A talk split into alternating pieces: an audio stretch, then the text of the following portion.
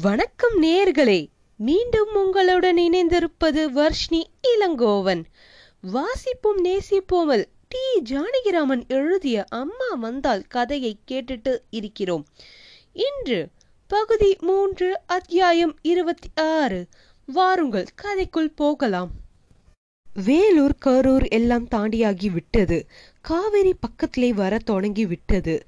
நகரும் நெருங்கியும் மாறி மாறி வந்த நதியை வெற்று நெஞ்சத்தோடுதான் பார்த்து கொண்டே உட்கார்ந்திருந்தான் அப்போ. தூரத்தில் கொல்லிமலை வனத்திற்கே நீளம் பூசி கிடந்தது. வெற்று நெஞ்சம்தான். ஆனால் இந்த வெற்று நெஞ்சம் வேறு மாதிரியாக இருக்கிறது. சேலத்தில் இரண்டு நாள் சுருண்டு மூளையில் கிடந்த மூட்டையாக இல்லை.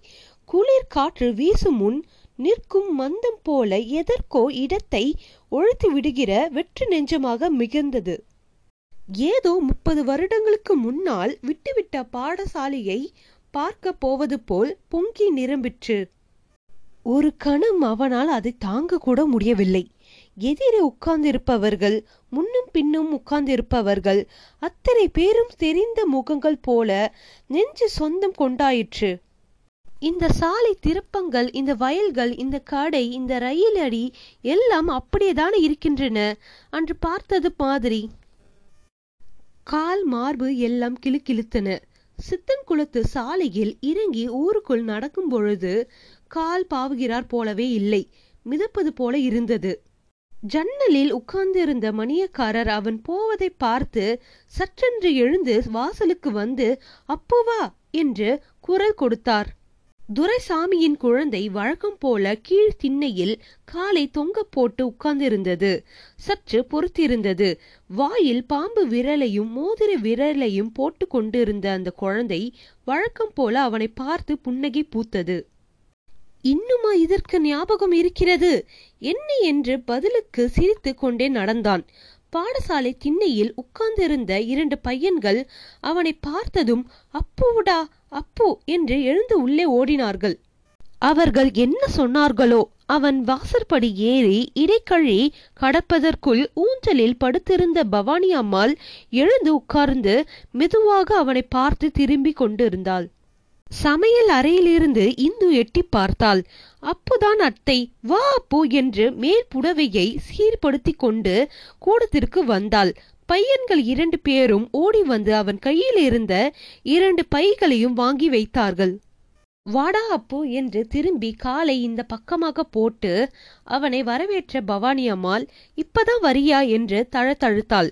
வா என்று அப்புறம் ஒரு வார்த்தை தான் சொன்னாள் அவள். மேலே பேச முடியாமல் கண் மயங்கி மயங்கிற்று. இப்பதான் வரேன் அத்தை. உடம்பு எப்படி இருக்கு? என்று அப்படியே நீளமாக கீழே விழுந்து செவித்தான் அப்பு.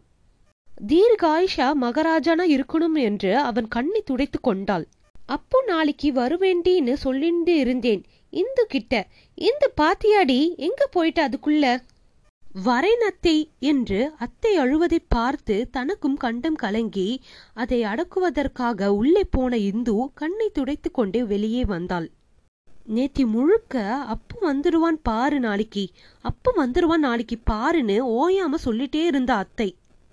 உன்னை பார்க்காமல் எப்படி அப்பு செத்து போக முடியும் எனக்கு?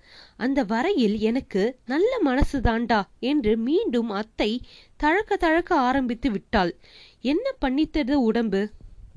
போன சனிக்கிழமைதான் மதியம் சாப்பிடுவதற்கு இலை போட்டுட்டு கூப்பிட்டேன். கையை காலை அலம்பிண்டு வரேன்னு கிணத்தரங்குக்கு போனா. என்ன ஆச்சோ? அங்கே மடார்னு சொம்பை போட்டுண்டு விழுந்துட்டா. கிடுகிடுன்னு ஓடினேன். இந்த பசங்க ரெண்டும் ஓடி வந்தது. கிட்ட போன ஒரே மூச்சையாய் போட்டு கிடக்கு அத்தைக்கு உடனே கருப்பையாவுக்கு சொல்லி அனுப்பிச்சது. வந்தான். இரண்டு மாத்திரையை உரிச்சு கொடுத்தான். கைக்கும் காலுக்கும் துவலை போட சொல்லி எண்ணெயை கொடுத்தான். போட்டது. மதியானம் சாம்புவை அழைச்சிட்டு பட்னட் ஆஸ்பத்திரி டாக்டரை அழைச்சிட்டு வர சொல்லித்தது. அவர் வந்து சோதித்து பார்த்தார். ரத்த கொதிப்பு இருக்குனார். இன்ஜெக்ஷன் போட்டார். உள்ளுக்குள் மருந்து கொடுத்திருக்கிறார். நான் தான் லெட்டர்ல எழுதினனே. இடது கையும் காலும் தொங்கி போயிடும்னு நினைச்சிருந்தது. இரண்டு நாள் போனப்புறம் தான் சொல்ல முடியும்னு டாக்டர் சொன்னார். அப்புறம் மறுபடியும் வந்தார். நல்ல வேலையா கையும் காலும் பிரிச்சது. வாதியாரும் ஊரிலே இல்லை. பேத்திக்கு சாந்தி கல்யாணம்னு போனார். போன இடத்துல ஜுரம் வந்து விட்டதாம். ஒரு மாசம் ஆகும் போல இருக்கு. வரதுக்குன்னு எழுதி விட்டார். அன்னைக்கு இருந்ததை பார்த்தா பயமாக தான் இருந்தது. எதுக்கும் அப்புவுக்கு லெட்டர் போடிடின்னு ஒரு மாசமா போடாமோ இல்லை. பையன்களை வச்சுண்டு என்ன பண்றது? சாஜி கொடுத்து எல்லோரையும் ஊருக்கு போக சொல்லியாச்சு. இந்த இரண்டு பசங்க தான் இருக்கு. கூப்பிட்ட குரலுக்கு மனுஷா வேணுமே என்று இந்து சொல்லிக் கொண்டு இருந்தாள். அப்போ அவளையே பார்த்து கொண்டு இருந்தான். அவன் அறியாமல். திடீர் என்று அவள் கண்களில் ஞானம் தெளிந்தது. உதத்தில் வேறு தவழ்ந்தது. பேச்சு சற்றென்று நின்றது. அப்போ முகத்தை திருப்பிக் கொண்டான். இந்து என்ன இவ்வளவு அழகாக இருக்கிறாள்? வாதியாரும் இல்லை. பசங்களும் ஊருக்கு போயிட்டது. ஆண் பிள்ளையானும் ஜான் பிள்ளைதானே? என்று இந்த இரண்டும் இதுகளை வச்சுண்டு என்னென்ன செஞ்சிருக்க முடியும். அப்புவை கொண்டு விட மாட்டியான்னு சுவாமி கிட்ட புலமெண்டே இருந்தேன். இப்ப என்ன? நீ ஊருக்கு போய் நாலஞ்சு நாள் வரைக்கும் என்னடா அப்புன்னு ஒரு தடவை கூப்பிட்டான். திருப்பி பார்த்த அத்தை இந்துவின் குரல் தனிந்து இருந்தது. இனிமே ஒன்றும் சொல்றதுக்கு இல்லை. மூணு தடவை தானே இந்த மயக்கம் வருமாம். மூணாவது மயக்கத்துல சுவாமி அழைச்சிட்டு விடுவாராம். ஆனா எப்ப வரதோ இன்னிக்கும் நாளைக்கும் வருமாம். நாளைக்கோ அடுத்த மாசமோ அடுத்த வருஷமோ. எனக்கு அப்படியெல்லாம் பயமாக தோணல அத்தை என்றான் அப்பு.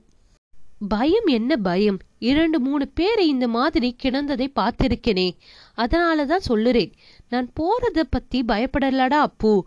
நீயும் போயிட்டா இனிமே வாதியார் உடம்பையும் நம்புறதுக்கு இல்ல.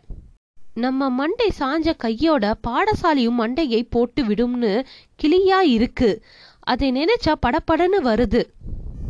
விரையை போட்டுட்டா வளர்ந்து தானே இருக்க வேண்டுமோ? ஆரம்பிச்ச காரியத்தை நிறுத்தலாமோ? மனுஷா வருவா போவா. சுவாமி காரியம் நின்னு போயிடலாமோ? அதுக்காக. பவானி அம்மாளுக்கு லேசாக இறைத்தது. பேசவே சிரமப்பட்டாள்.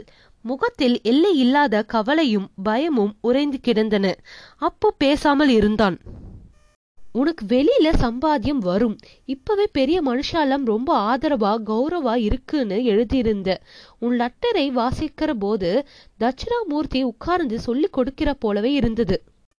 எப்பவும் சின்னவாதான் பெரியவாளுக்கு சொல்லி கொடுக்கணும்னு எனக்கும் எல்லாம் ஒடுகிறதை பார்த்தேன். அந்த கிழவாளுக்கு சொல்றப்பல எனக்கும் ஏதாவது சொல்லி போயேன்னு தான் முடிஞ்ச வர சொல்லி எழுதுன்னு இந்து கிட்ட சொன்னேன். என்னத்தை என்னென்னமோ சொல்லுறேன் நான் நினைச்சதை சொல்லுறேன். நான் உபதேசம் வாங்கணும்னு உன்னை கூப்பிடல.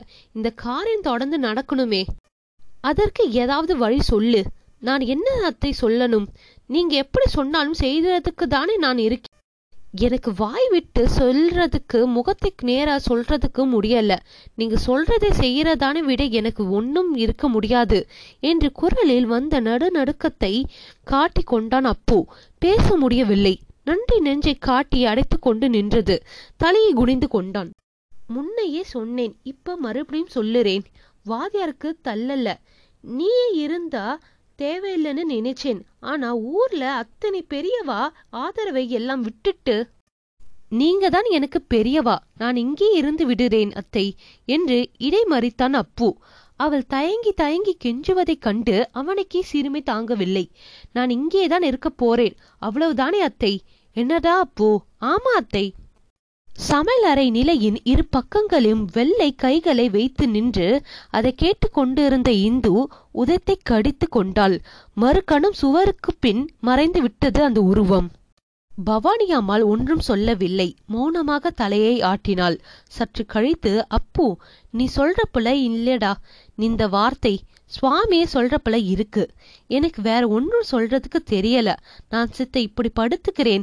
உட்கார முடியல. ரொம்ப நாழி என்று ஊஞ்சலில் ஒரு கழித்து கொண்டாள். இதன் தொடர்ச்சியை நாளை கேட்போம். நன்றி. வணக்கம்.